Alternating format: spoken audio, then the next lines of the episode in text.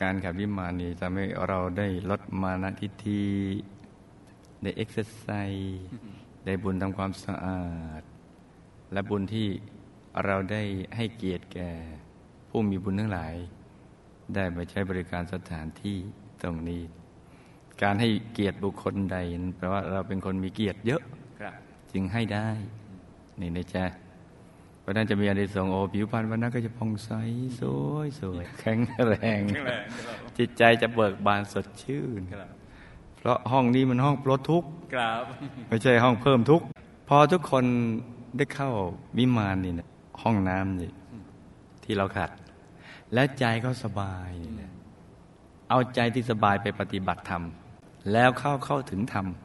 เราจะมีส่วนแห่งบุญตรงนี้ด้วย เราจะมีส่วนบุญตรงนี้ เพราะ ไอ้ที่จะเข้าถึงสัมมาสมาธิได้ ต้องที่ใจสบายบ